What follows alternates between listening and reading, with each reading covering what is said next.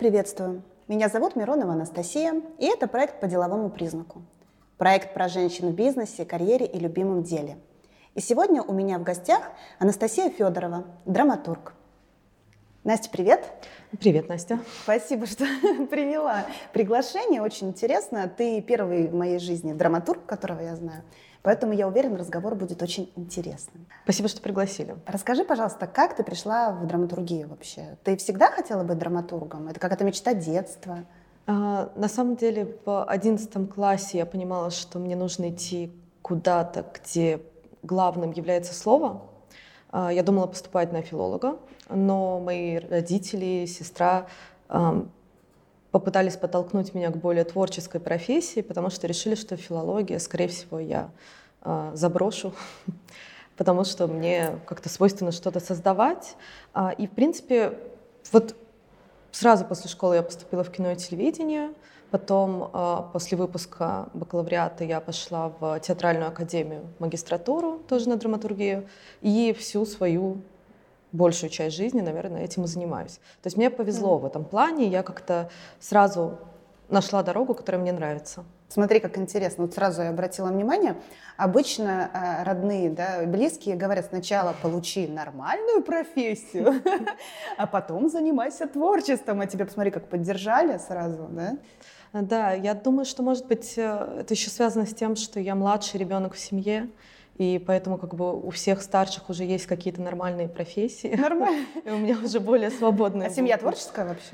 А, нет, у меня мама психолог, а, папа учитель ОБЖ. А, подожди, вот, психолог, поэтому... вот она сразу ну, поняла, что ребенку да. ну, надо, да, надо учитывать ее желание дочери. Вот, ну, то есть как бы психолог, может быть, это как раз что-то около творческое, mm-hmm. да, но это все-таки ближе к науке. А, и Наверное, в этом тоже есть какой-то плюс, когда мама прочла уже много книжек, там, не знаю, Фрейда, Юнга и всех прочих, угу. и понимает, что не стоит давить, не стоит ломать хрупкую психику 17-летних людей. Ну, да, это замечательно, когда родители учитывают э, желания детей. А скажи, пожалуйста, у меня сразу такой вопрос. Э, драматург от сценариста, потому что я-то больше как-то по в силу своей деятельности общаюсь со сценаристами, драматург и сценарист, вот на твой взгляд, а, это, они могут друг друга заменять? И вообще, как, в чем разница? А, я думаю, что вполне человек может сочетать в себе обе профессии. Я пытаюсь это делать.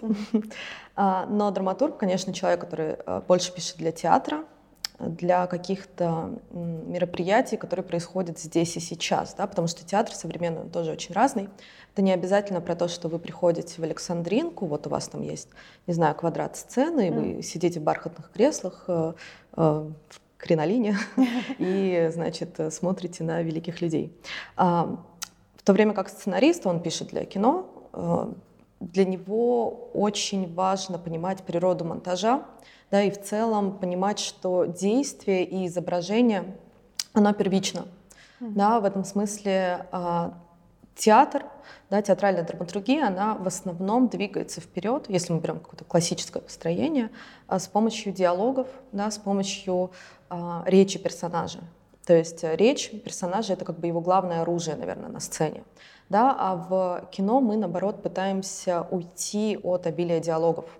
И поэтому здесь, а, не знаю, можно, наверное, прослушать себя немножко, понять, в какую сторону тебя тянет, и выбрать один из этих путей, да, ну или, там, не знаю, переключаться между своими личностями, как будто бы ты немножко из фильма «Сплит», только в хорошем контексте.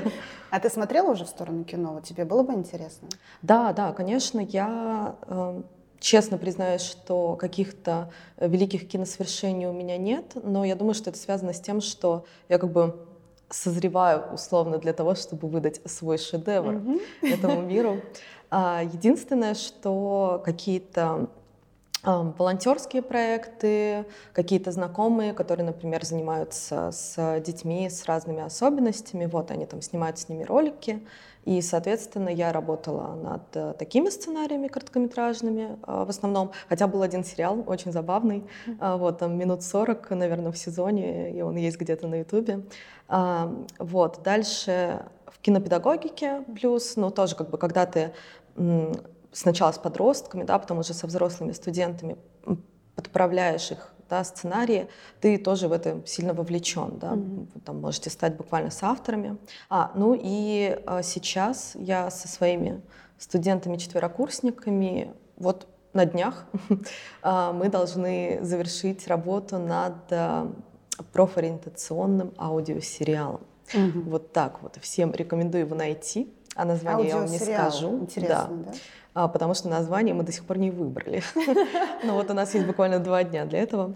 А, да, это по грантовой тоже поддержке. Это мои хорошие а, друзья из Архангельска.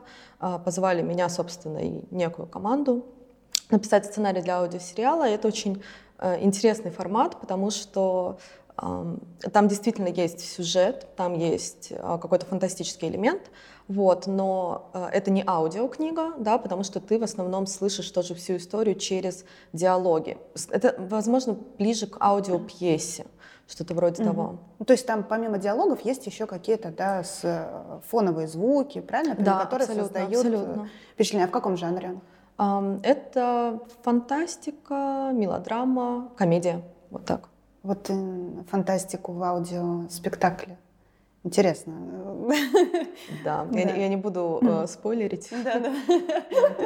Ну, удачи в выборе названия, потому что нейминг — это всегда самое сложное, по-моему. Абсолютно. У нас же там А где планируется размещать?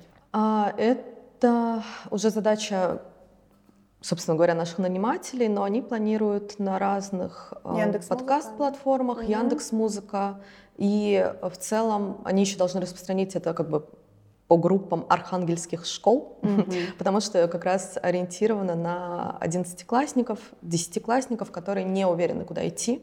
И там в течение 12 серий они э, постепенно вместе с главным героем знакомятся с людьми с разными профессиями. От каких-то э, очевидных, типа, там, не знаю, актер или э, кто у нас там еще есть такой очевидно интересный, а, не знаю, бариста, вот, а, да, до каких-то сложных IT-специалистов. Когда разговаривала с прекрасной девушкой, которую тоже зовут Анастасия, а, она рассказывала про свою профессию. Мне кажется, что где-то только через полчаса разговора я наконец-то поняла, Чем что это за мир, да, потому что вот эта математика, информатика очень я далека. Да, так что, собственно говоря, вопрос был, наверное, сценарист и драматург. Да, да, да. Это можно совмещать, можно э, идти по одному пути. Главное, чтобы тебе самой было комфортно. Вот mm-hmm. Ну, я поняла, главная разница — это в диалогах, да? Пожалуй, да. Но так как в сценарии диалоги — это самое сложное, насколько я понимаю, да? Mm-hmm. Достаточно так не знаю. Мне кажется, Нет? сложнее с ними расставаться. Ну, то есть... Урез... Э, Отрезать, да? Да. Вообще, мне лично удобно работать по принципу того, что ты как бы дал себе волю, ты вот написал там большущий диалог на пять страниц, mm-hmm. да, на следующий день ты садишься и делаешь из этого там полстранички. И понятно, что, не знаю, 50 э, великих шуток никогда не увидят этот мир, но а, оно того стоит, да, потому что иначе это будет перегруженная совершенно сцена, история, поэтому а, для того, чтобы быть хорошим и сценаристом, и драматургом, нужно еще быть хорошим саморедактором, mm-hmm. то есть не, не цепляться за какие-то свои придумки. Вот. А еще, если говорить о разнице, да, такой принципиальной, а, это работа с пространством, потому что когда мы пишем кино или сериалы или что угодно для экрана, mm-hmm. мы э, помним о том, что наш зритель, он будет э, по ту сторону, да, то есть он никогда не будет здесь и сейчас, рядом с нами, с живыми актерами и прочее, прочее. А вот, с одной стороны, это про то, что кино как бы оно уходит в вечность, и сейчас мы можем смотреть то, что было снято сто лет назад, и это потрясающе, это интересно, да, но с другой стороны, у театра есть вот эта вот э, жизнь и неповторимость. Типа ни один спектакль не играется дважды, да, потому что каждый раз это другой день, другие актеры, они по-другому, ну, даже если те же самые актеры, да, внутри них могут быть какие-то другие чувства, эмоции, э, они могут по-другому расставлять акценты, вот, и зритель будет другой, да, это всегда очень важно, потому что вот эта вот атмосфера зала, она иногда бывает совершенно непредсказуемой. Mm-hmm. То есть кажется, что там в пятницу все прошло на ура, да, а в субботу э, люди почему-то, да, пришли с другим каким-то настроем. Там, не знаю, в пятницу это была больше комедия, а в субботу мы вдруг вышли на какую-то серьезную социальную драму, допустим. Вот, и а, вот эта идея работы с пространством, это, мне кажется, одно из самых, интерес, одно из самых интересных направлений в современном театре, когда мы, а, не знаю, выстраиваем сцену по-другому. А, вот последнее, что я такое большое, значимое mm. видела в театре, это 1881 в Александринке Валерия Фокина. А, и в целом там как раз работа с пространством и работа художника мне показалась интересной. Да? Они взяли, перестроили сцену и сделали из нее а, какую-то цирковую арену. Mm-hmm. Вот, и от этого а, тоже необыкновенное ощущение, потому что ты как бы при, привык приходить в одну Александринку, и вдруг да, она совершенно трансформировалась.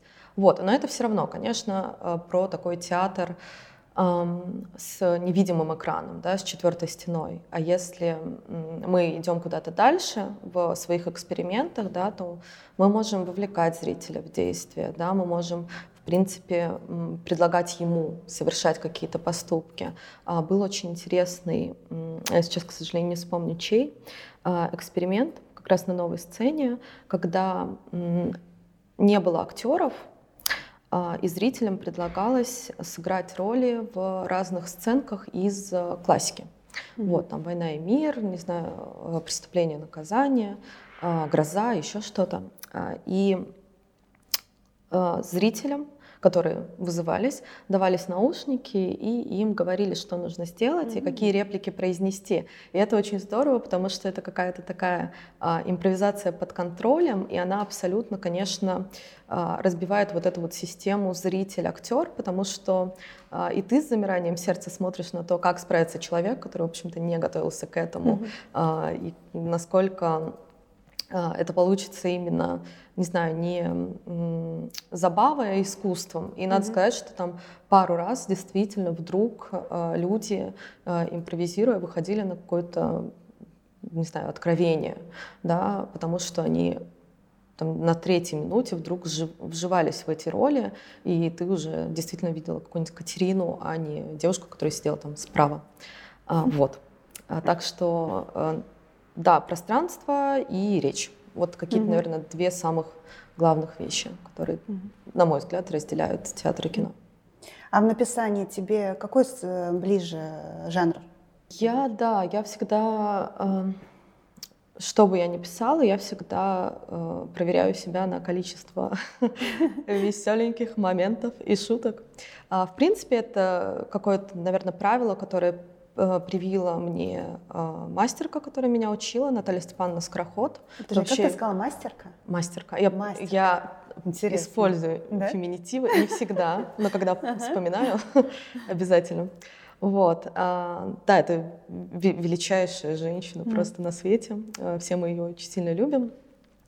И Наталья Степановна нам говорила о том, что да, в век, когда как бы уже постмодернизм то ли продолжается, то ли вот уже он отошел, у нас там начался метамодернизм, мы а, с абсолютно таким, знаете, серьезным лицом полтора часа вещать одно и то же, mm-hmm. а, это должен быть какой-то, наверное, крайний случай, да, какая-то очень особенная тема, потому что в большинстве своем а, все-таки вот эта вот ирония современного человека, она проскальзывает, и она помогает а, дистанцироваться, в том числе, не знаю, и от болезненных вещей, и от страшных, да, а, если мы смотрим, не знаю, на собственную смерть э, с некоторой храбростью mm-hmm. и э, шуткой, да, как какой-нибудь Монти Пайтон, «Житие Брайана по Монти mm-hmm. Пайтону», где в финале они висят на крестах и поют песню из мюзикла про то, что, э, значит, смерть это прекрасно, потому что от жизни мы уже немножко устали. Вот, да, как бы такой подход к любым темам, когда ты даешь и себе, и зрителю отдохнуть от э, сложных, сильных эмоций, от сложных размышлений с помощью улыбки или даже смеха. Mm-hmm. Вот, наверное, это какое-то жанровое правило для меня, да, то есть везде а, должна, должны быть элементы комедии. Mm-hmm. Вот, что еще, куда меня еще тянет? А, наверное, абсурд, да, вот какие-то элементы абсурда, что-то, что выходит за рамки бытовой реальности. Это то, что мне тоже интересно, и это то, что я очень люблю в работах других. Да, там какая-нибудь э, зоология Ивана Твердовского. Э, это, ну, для меня это крутое кино. Я понимаю, что э, там люди, которым я его показывала, они не все в таком же восторге, как я, но э, вот подбор самого сюжета, mm-hmm. да, что у женщины вдруг начинает расти хвост, и она э, меняется из-за этого, да, то есть она позволяет себе жить как-то свободнее, mm-hmm. увереннее и так далее и тому подобное. Вот, это, ну, это потрясающе. Ты такой, типа, что? У женщины растет хвост, я хочу это смотреть срочно. Вот. Наверное, два таких элемента, и, в принципе, больше ничего. Если говорить о жанрах, с которыми я что-то совсем не дружу, то это боевики, вот, я... Э, детективы? А, детективы прекрасно, да. Хотя я вот посмотрела позавчера Джон Уик 4, и, ну, это было великолепно. Правда, я не смотрела предыдущие три части, но это было так красиво снято, а, как будто бы Вонг Карвай решил э, снять не, не историю о любви, а то, как люди просто на протяжении трех часов друг с другом дерутся. Вот, но это что-то прям я подумала, не сейчас, конечно, но если еще лет 20 я проживу на этой земле, может быть, и за боевик стоит взяться, раз он может быть таким красивым. Ты работы пишешь на заказ или есть что-то, что ты пишешь там как в полку, как говорится? Э, пусть отлежится, подождет. А, вообще, да, в сценаристике считается, что нельзя писать в стол. Mm-hmm. Ну, то есть, если ты пишешь э, по своему желанию, ты все равно потом пытаешься куда-то это продвинуть, да, потому что это не литература, которая, не знаю, это может быть э, кавкой, угу. и, значит, твой друг может не сжечь э, твои произведения, и дальше э, ты обретешь как бы вот эту вот славу в веках, да, сценаристика, как и ну, драматургия в меньшей степени, наверное, она очень сильно а, завязана на современности, да, то есть какие-то истории, которые великолепно, например, звучат э, в 2016 году, да, сейчас нам кажутся уже устаревшими, то есть они привязаны к своему времени.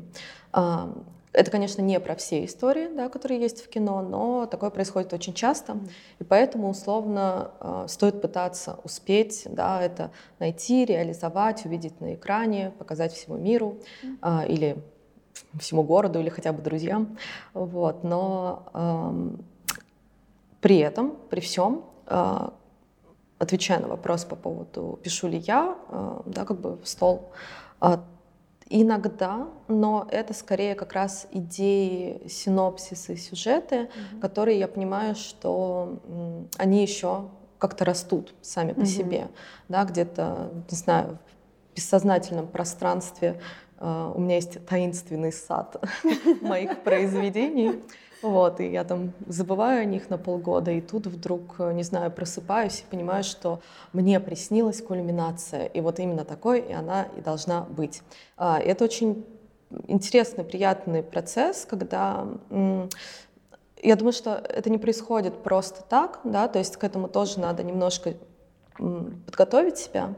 А, то есть сначала ты достаточно много пишешь, много нарабатываешь, читаешь много теорий, чужих пьес, чужих сценариев и так далее, да, для того, чтобы просто насытиться этой mm-hmm. культурой, и только после этого она сможет работать на каком-то автоматизме.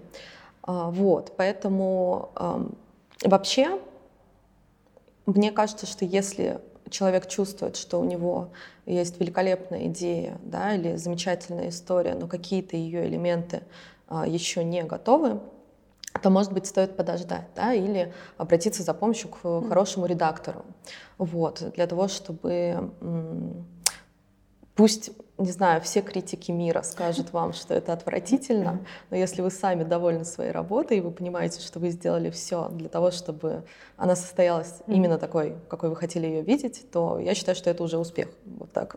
Слушай, ты сказала про автоматизм. А как же с э, вдохновением? Нужно вдохновение?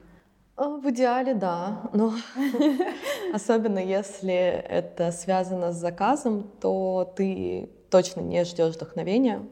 Ты садишься, начинаешь печатать, и, может быть, первые минут 10 а, ты может, не знаю, вспоминаешь э, свое прошлое, думаешь, а если бы я поступила куда-нибудь в другое место, э, я бы сейчас здесь не сидела, да, не печатала бы с отчаянием. Вот, но где-то минут через 10, не знаю, 15, во всяком случае так происходит у меня, история как бы тебя захватывает. Mm-hmm. Да, то есть для меня лично самое сложное это сесть, и когда ты уже начал работать, вдохновение постепенно к тебе приходит. Да, и там, не знаю, ты можешь поставить себе тайминг, типа, ладно, я вот сегодня должна поработать хотя бы полчаса, и вдруг там через 4 часа ты понимаешь, что уже три ночи, ты все mm-hmm. это время печатаешь, и тебе классно, потому что ты забыл о том, что вообще есть что-то рядом. Да, там, не знаю, ну, кошка пару раз пришла, э, попробовала тебя отвлечь, но ничего не получилось. А, и, наверное, вдохновение работает именно когда у тебя уже есть идея, когда тебе нужно разрабатывать mm-hmm. проект, именно так, да, то есть ты не пытаешься призывать его с бубнами, да, ты пытаешься призывать его, собственно, работой. И тоже то, что требует такой небольшой доли самодисциплины. Угу. То есть тебе прокрастинация не свойственна, да? Сталкивалась ты вообще? Абсолютно всегда. Это в смысле, вот, когда я говорю, что, типа, сегодня я поработаю полчаса, да, это да. про то, что мне нужно было полтора дня назад Поработать? все прислать, да. Это, если честно, это, наверное, мой самый большой минус и как автора, и как человека. А, это то, что я прокрастинирую а, и опаздываю.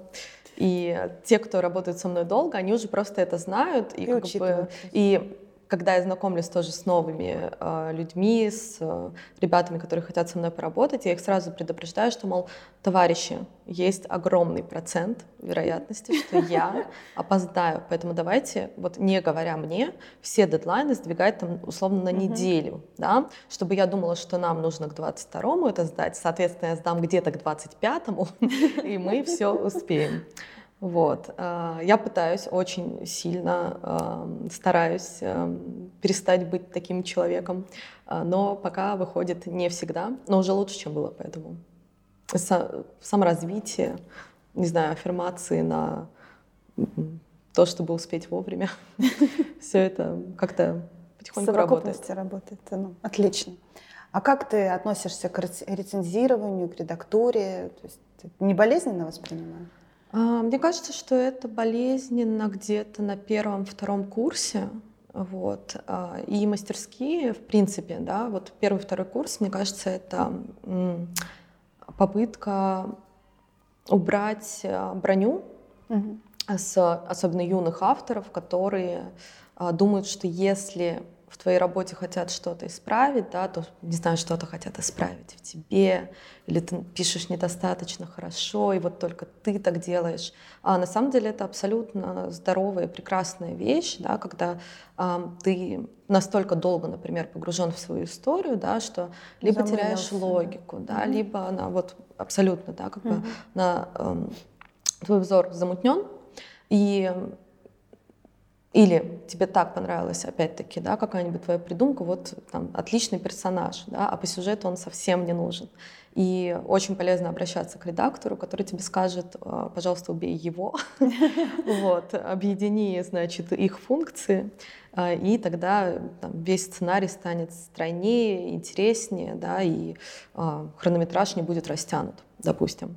Вот, поэтому и критика, и редак, редактура. Это все круто, это полезно. А, более того, а, если уж мы заговорили о критике, да, вот есть это совершенно, мне кажется, неправильное и нечестное мнение, типа кинокритик — это человек, который сам не смог. Mm-hmm. Нет, это абсолютно другая профессия. Она нужна и важна, и кинокритики, и киноведы — это а, люди с особенным складом ума и с огромной любовью к кино. И это, конечно, вызывает во мне каждый раз восхищение, потому что это действительно про то, что ты готов а, не просто да, смотреть а, кино сутками, но ты готов а, выводить в нем какие-то элементы, да, разбирать, по каким схемам оно сделано. И тебе интересно именно отслеживать какую-то, может быть, общую картину, да, или путь отдельного художника. Это не про то, что в тебе есть какие-то амбиции творить самому, но ты не смог, да, это про а, то, что ты, наверное, находишься всегда в диалоге с киноискусством. Mm. Вот, и это совсем другой подход, мне кажется, и к не знаю, науке, к искусству, к жизни. Вот, поэтому всем кинокритикам я посылаю лучи, лучи любви, а, вот, и сильно э, отстаиваю их права. Вот так вот. У меня, кстати, при редакторов на прошлой неделе беседовала с писательницей, довольно известной, и она рассказала, говорит, меня на первых этапах, когда вот до публикования моей книги, я просто редактора считала своим врагом. Я настолько мне было больно, там, я цеплялась за каждое слово. Говорит, а только вот там через несколько месяцев я поняла, что это подарок, а не враг. Друг лучший. Mm-hmm. вот как раз-таки это к да, неправильному подходу и, видимо, внутреннему принятию. Да? У всех есть, наверное, эта э, отличница внутренняя, да, которая это да. знаю. Да, я вот. умею. Или внутренний гений. Вот, ну и может быть это еще и про прохождение этих стадий, типа угу. отрицания, да, принятия, горе, принятия, да. Ну, да. Э, я читала, что у тебя э, несколько спектаклей получали значительные призы, да? Это "Золотая маска", "Золотой" еще софит, софит, да. Расскажи, пожалуйста, про mm. какие-то спектакли про золотую маску. Человек в маске, он золотую да, маску получил, да, да? Абсолютно. Вот расскажи, пожалуйста, про этот спектакль. Почему-то именно он меня заинтересовал, я вживую его не видела, а он сейчас идет еще? А, он идет достаточно редко, mm. вот, но если, если отслеживать то, в принципе, момент. реально да. на него попасть. Вот расскажи, пожалуйста, как а, он создавался. Это как раз пример э, спектакля, который работает и с пространством, и со зрителем как-то по-другому. Вот, «Человек в маске» — это сайт-специфик, променад, э, документальный свидетельский спектакль. Почти понятно. Да. Так. А, в чем, собственно говоря, суть? А, это э, история а, художника граффити, который одновременно еще является и актером, Никита mm-hmm. Касьяненко, замечательный, очень талантливый и граффитист, и актер. А, и он рассказывает, э, ну, по сути, истории своей жизни, да, поэтому это свидетельский спектакль, когда mm-hmm. тот человек, который как бы выступает на сцене, да, или говорит со зрителем, он и является носителем опыта, да, некого, о котором он рассказывает.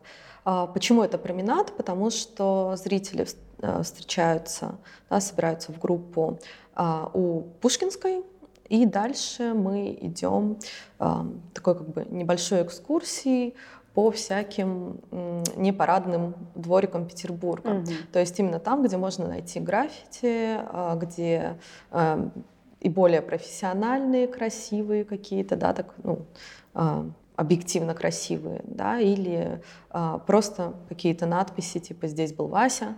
Вот. А, мы следуем по гаражам, по железной дороге, уходим на Лиговский, все это, а, заходим в прекрасный совершенно двор такого уже здания под снос, где постоянно граффитисты тусуются.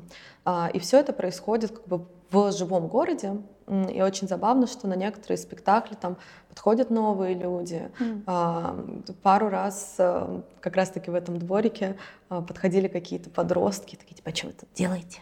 Это наш район. Мы такие, господи, вам же 14. Что значит, это ваш район? Вот.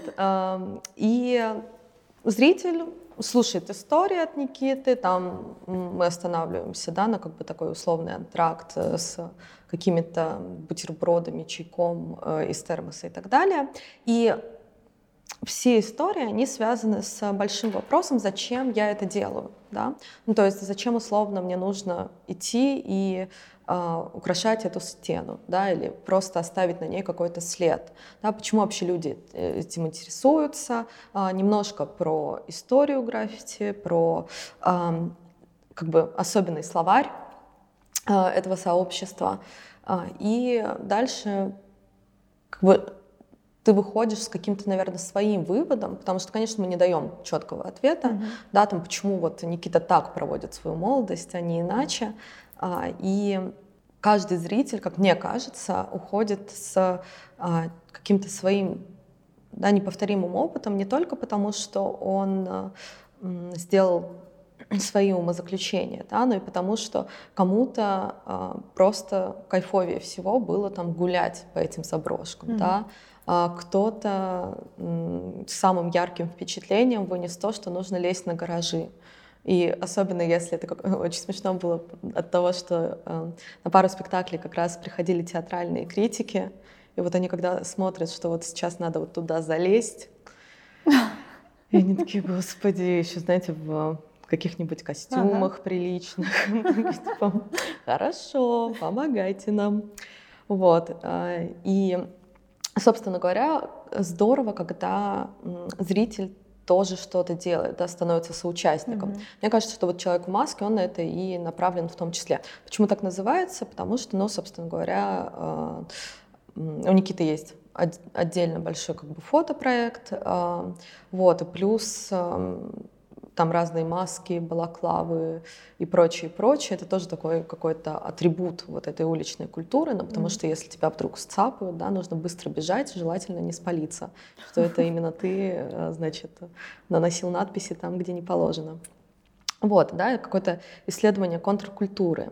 Если говорить о том, как вообще этот спектакль создавался, э, то я подключилась уже, наверное, где-нибудь на одной трети да, от всего процесса сбора спектакля а, ко мне обратился Кирилл Люкевич. До этого он делал а, мою читку на фестивале «Так себе», что, ну, «Так себе катарсис», mm-hmm. по-моему, тогда он так назывался. А, и, значит, ему понравился мой текст, ну, там была коротенькая э, пьеса, и он спросил, не хочу ли я поработать над вот таким вот документальным проектом, и, в принципе, для меня, как для драматурга, а, главной задачей был даже не сбор материала, да, потому что Кирилл э, прекрасно справился с этим сам. Mm-hmm. Он просто много гулял с Никитой и записывал его на диктофон. Понятное дело, что э, с позволения Никиты. Mm-hmm. Это обязательно этическое правило. А, и дальше он скинул мне все эти аудиозаписи, которые есть. И моей задачей был монтаж и отбор материала. Да? То есть мы много обсуждали, на какую тему мы выходим в итоге, да, какие темы вообще звучат, а, есть ли там проблематика, или мы просто заставляем человека полтора часа говорить о своей жизни, никому это не интересно. А, потом, что еще? Какой-то добор материала, да, то есть пару раз, мне кажется, я просила Никиту порассказывать еще какие-то вещи, да, там по-другому, может быть, сформулировала вопросы для него. А, и в итоге это все собралось в какую-то единую конструкцию. А, Никита не учил текст наизусть, потому что это важное, мне кажется, правило документального и автодокументального кино. Ну, то есть он же помнит свои угу. истории, да, это истории из его жизни, поэтому он помнит, что, ага, здесь там, не знаю, надо рассказать про то, как мы убегали э, от э, ЧОПов, да, там тут надо рассказать угу. про то, как моя мама э, впервые узнала, что я пишу граффити. А, я вот, кстати говоря, все это время говорю граффити. Я пытаюсь вспомнить граффити или граффити. Это, конечно, меня очень... А, ну ладно, бог с ним, пусть будет так. Будем считать, что это моя а, авторский неологизм. Вот. Ну и, в принципе, команда состоит там из пяти человек. Да, то есть такой маленький спектакль и пример того, что ты можешь сделать, когда ты, не знаю, только недавно выпустился из театральной академии, у тебя не особо большой бюджет, но тем не менее, да, спасибо, у нас есть сейчас всякие э, телеграм-каналы и вообще там ВКонтакте и прочие-прочие платформы, где ты можешь как-то продвигать то, что ты делаешь, это тот же самый Инстаграм. Э, и в связи с этим, ну, тебе нужен какой-нибудь минимальный сначала бюджет, mm. вот, и главное энтузиазм. У нас, соответственно, есть режиссер Кирилл Люкевич, актер э, Никита Касьяненко, я как драматург, э, Яна Плешанова как администратор и Василий, как продюсер. Нет, продюсер вот. это важно очень да. в любом проекте. А скажи, пожалуйста, что ты почувствовала, когда узнала, что твой спектакль получил такой приз? Ну, вообще, Есть... конечно, это очень радостно. А, во-первых, это дает какую-то вот эту вот приятную а, не знаю, уверенность в том, что а, не, не только ваш проект, да, но и в принципе какие-то экспериментальные, странные вещи, в которых ты, может быть, сначала не уверен, что они замечаются, они нужны, они вдруг а, привносят что-то очень живое в современный театр. И, конечно, это ну, дико приятно. Наверное, я очень порадовалась от того, что раз уж у нас случилась такая удача, то, скорее всего, мы продолжим угу. работать этой командой. И действительно, мы идем вперед, как бы у нас много совместных проектов. То есть понятно, что есть еще какие-то параллельные, вот, но что-то периодически мы пытаемся создавать вот таким составом. И что еще? Я позвонила папе, значит, говорю, типа, папа, вот ты знаешь, что мы золотую маску mm-hmm. получили. И папа такой, ну да, ну значит, все-таки не зря, наверное. Что-то там ты хорошо умеешь писать все-таки. Я думаю, спасибо большое. Вот. А, да, потом это вот тогда как-то очень хорошо сработало. Теперь, когда я звоню э, и говорю, типа, а вот я там что-нибудь получила, или вот, а вот наш проект мне уже говорят, типа, ну это, конечно, все хорошо, Настя, но а где жених? Жених? Ты когда приведешь? Внуки, ну, больше внуков, богу внуков. А, и, в общем, да. Угу. Но нет, периодически это помогает мне как бы эм, как это, откладывать угу. будильник вот этого типа «пора, пора». Ты пишешь пьесы и к кукольным спектаклям, да? Да. Правильно говорить? Да. Кукольный спектакль, да? А, ну, театр кукол. Спектакль театра кукол. Вот, да. вот так вот, да, лучше. А... У нас вообще это сейчас популярно, актуально? На самом деле это, вот как кинокритики, так это еще одна область, про которую мне бы хотелось э, сказать много нежных слов, э, потому что театр кукол — это вообще потрясающе. Это, наверное, такая моя большая театральная любовь. Э, во-первых, потому что ну, это люди, которые прям создают мир сызного, э, и они тоже обращаются к совершенно неожиданным материалам очень часто, да, когда мы говорим про, а, там, не знаю, театр кукол, конечно, mm-hmm. первое, что приходит, не знаю, 80% опрашиваемых, это какие-нибудь там типа гадкий утенок, которого я смотрел, когда мне было 5 лет. Вот, ну или там, не знаю. У меня Петрушка почему-то. Это как кукла была. Ну вот, кстати говоря. Но Петрушка это уже какое-то такое даже, э, не, не то чтобы более элитарное, это вроде mm-hmm. более народное, но в этом уже есть какая-то свежая придумка, типа. Э, то есть, во-первых, театр кукол ассоциируется у большинства людей с, именно с детскими спектаклями, да, да, да. но это ни разу не так, ну, то есть далеко не так. Понятное дело, что все равно большая часть аудитории — это, наверное, дети и подростки, вот, но э, это не значит, что мы обязательно да, ограничены там, перчаточными куклами вот, или марионетками, и что это всегда по сказке какого-нибудь Андерсона. А, вот из того, что писала я, э, это сказки Шута и короля для театра Карлсон Хаус. Они сейчас идут. Э, у нас как раз э, вчера был ввод новой актрисы.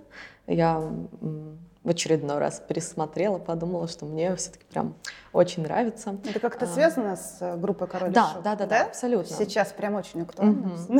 Мы сделали это до того, как это стало мейнстримом. Там идет уже год с чем-то. А, вот, э, это трэш, хоррор, мюзикл, а, куда вплетены песни короля и шута. Вот. И, собственно говоря, э, там у нас на сцене мертвый король, ведьма, значит, и шут, и периодически происходит какая-то веселая, задорная расчлененка. И понятное дело, что это спектакль, который строго маркирован 18+. Сама группа видела его? М? Приглашали группу сам? А, они приходили, да. да, но я не, не присутствовала в этот угу. момент, поэтому не знаю, понравилось им или нет. Угу. Вот. Э, хотя, честно говоря, надо признаться, что там скорее взяты мотивы именно их песен, но сюжет очень другой. Да, то есть это не напрямую как бы связано mm-hmm. с, их, с их творчеством, скорее навеяно mm-hmm. вот, песнями. Я вообще, конечно, люблю Короля и Шта, и с 14 лет а, их слушаю, да. А, и вот примеров да, э, спектаклей театра кукол именно для взрослых, их достаточно много. И это не обязательно кукольная история, да, то есть это может быть работа с предметами, да, это может э, быть совмещение с актерами живого плана, когда э, в принципе это получается такой как бы драматический кукольный спектакль. Да. Э, мы задействуем э, и кукол, и актеров, и предметы. Есть прекрасные совершенно примеры, когда вот этот вот э, предметный театр, да, он там в очень необычной, э, необычном виде показывает классику. Допустим, Ромео и Джульетта, которые сделаны исключительно с помощью булавок и магнитов. Да, это такой спектакль ну, на очень маленькое количество угу. человек. А, где... Это все стоят вокруг столиков? Да, да, да, да. То есть это на столике, угу. и это как бы балет. Вот, на балет сделанный, да, с булавками. То есть они передвигаются, да, и ты, что самое любопытное, ты узнаешь сюжет полностью. Вот, значит, борьба, да, там булавки схлестнулись. А, э, у одних, по-моему, э, синий э, вот эта вот шапочка, синяя uh-huh. шапочка, у других красная, да, затем там мы переходим к балу, на котором они э, познакомились, да, и вдруг среди этих булавок появляются, значит, две белых, и мы понимаем, это Ромео и Джульетта, и дальше просто с передвижениями магнитов ты узнаешь весь сюжет. Но меня такие вещи, если честно, поражают, восхищают, и эм, вот это вот э, совершенно, казалось бы, несовместимое, да, масштабная пьеса Шекспира и какие-то совершенно подручные вещи, когда они встречаются, мне кажется, на этом рождается что-то, что, в принципе, не знаю, брать узость нашего мышления, показывает нам, что э, историю можно рассказать вообще как угодно, да, mm-hmm. и она будет считываться, она будет интересна для зрителя. Вот, э, я не уверена, что я ответила, кстати говоря, на вопрос. Ну, типа, театр кукол, да, это абсолютная любовь, я всех призываю туда ходить. Карлсон Хаус я очень люблю. Я вот а, водила своих племянников, им на тот момент было 15, на Одиссею. Mm-hmm. И это очень круто, энергично сделанная вещь. А, и главное, наверное, Главный элемент декорации — это такие а, большие жестяные бочки, которые выступают и барабанами. И в какой-то момент они становятся судном, которое идет ко дну, да, и там превращается в остров и так далее. Да? То есть как бы мир, который сделан всего из там, не знаю, трех элементов, помимо этих бочек, а, он трансформируется у тебя на глазах, да, и дальше в своем воображении ты все это достраиваешь. И это, это очень стильно, это интересно, это выходит на какую-то такую и высокую, и болезненную тему. Поэтому все срочно покупайте билеты и бегите в театр Google. Все, что я могу сказать.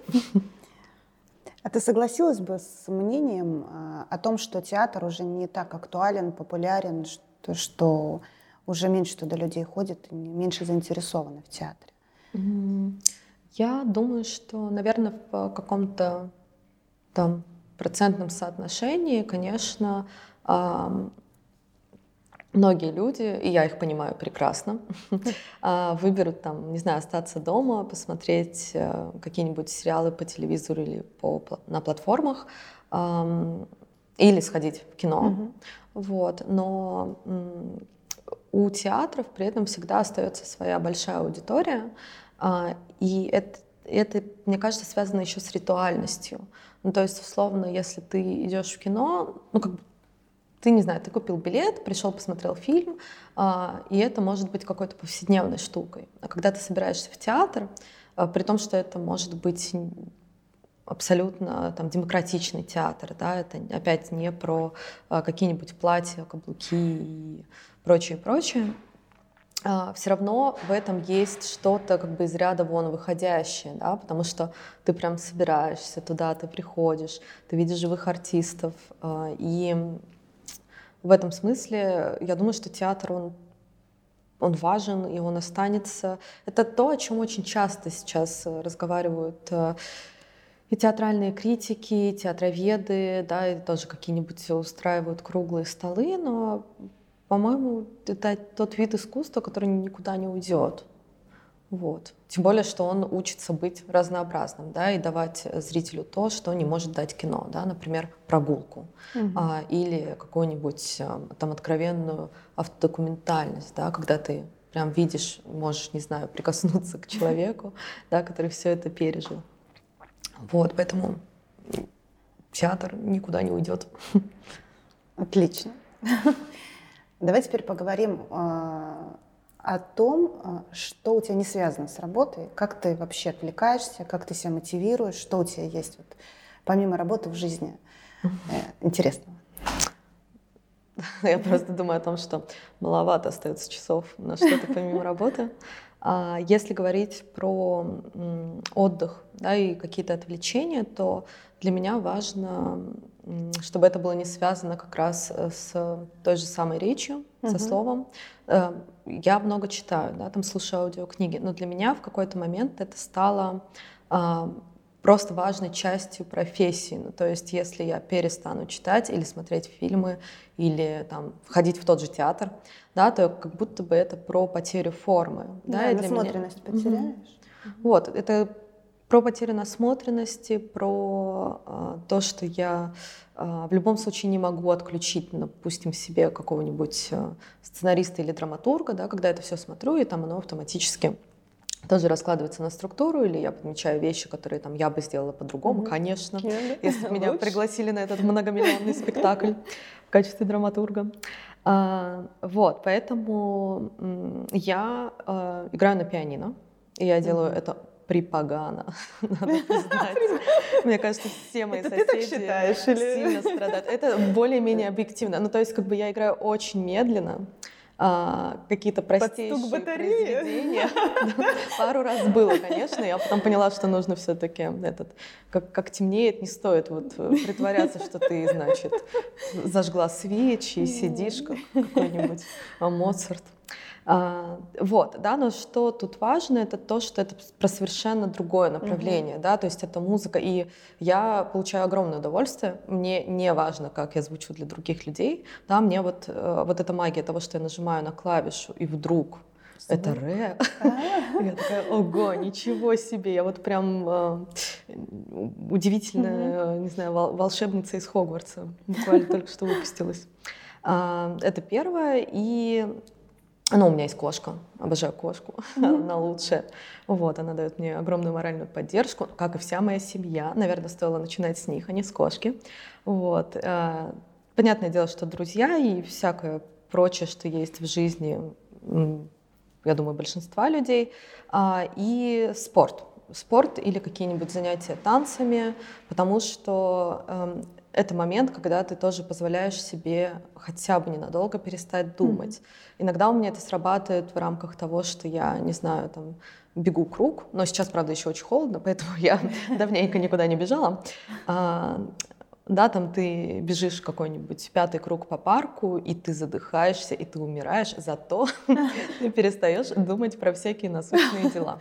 Нужно себя довести до Да, да, да, иногда это так бывает. Вот, ну и плюс какой-то выброс эндорфинов тоже. А, вообще приятная вот эта вот усталость тела. Короче, мне кажется, что большинство, на самом деле, людей, которые а, у которых есть вот эта сидячая работа, uh-huh. да, там с ноутбуком или с печатной машинкой или с перьями, э, вот, они отвлекаются в основном за счет какой-то физической нагрузки. У меня э, друг есть, который, чтобы переключить голову, прыгает с тарзанки.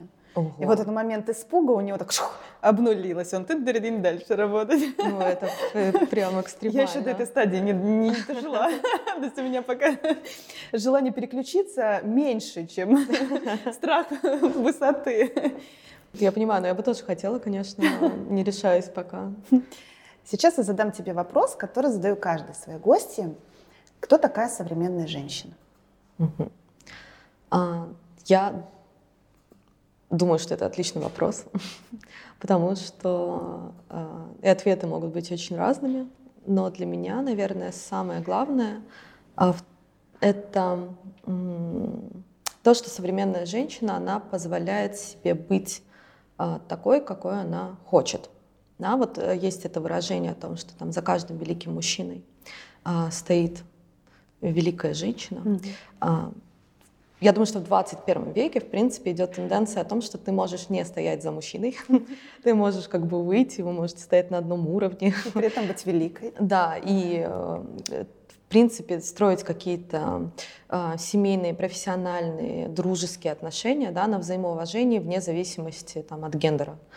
А, и вот, наверное, современная женщина, да, это та, которая позволяет себе э, найти вот эту свою самость, не не отвлекаясь на мнение окружающих. Ну, то есть, понятное дело, да, что э, иногда бывает э, странное какое-то, обычно узкое предубеждение, там, что не знаю, кто-нибудь скажет, типа, ты обязана строить карьеру, да, там, а другой скажет, мол, нет, ты обязана срочно пойти родить пятерых детей и воспитывать их, а потом внуков и так далее и тому подобное. Я думаю, что современная женщина, она как бы позволяет себе слышать себя.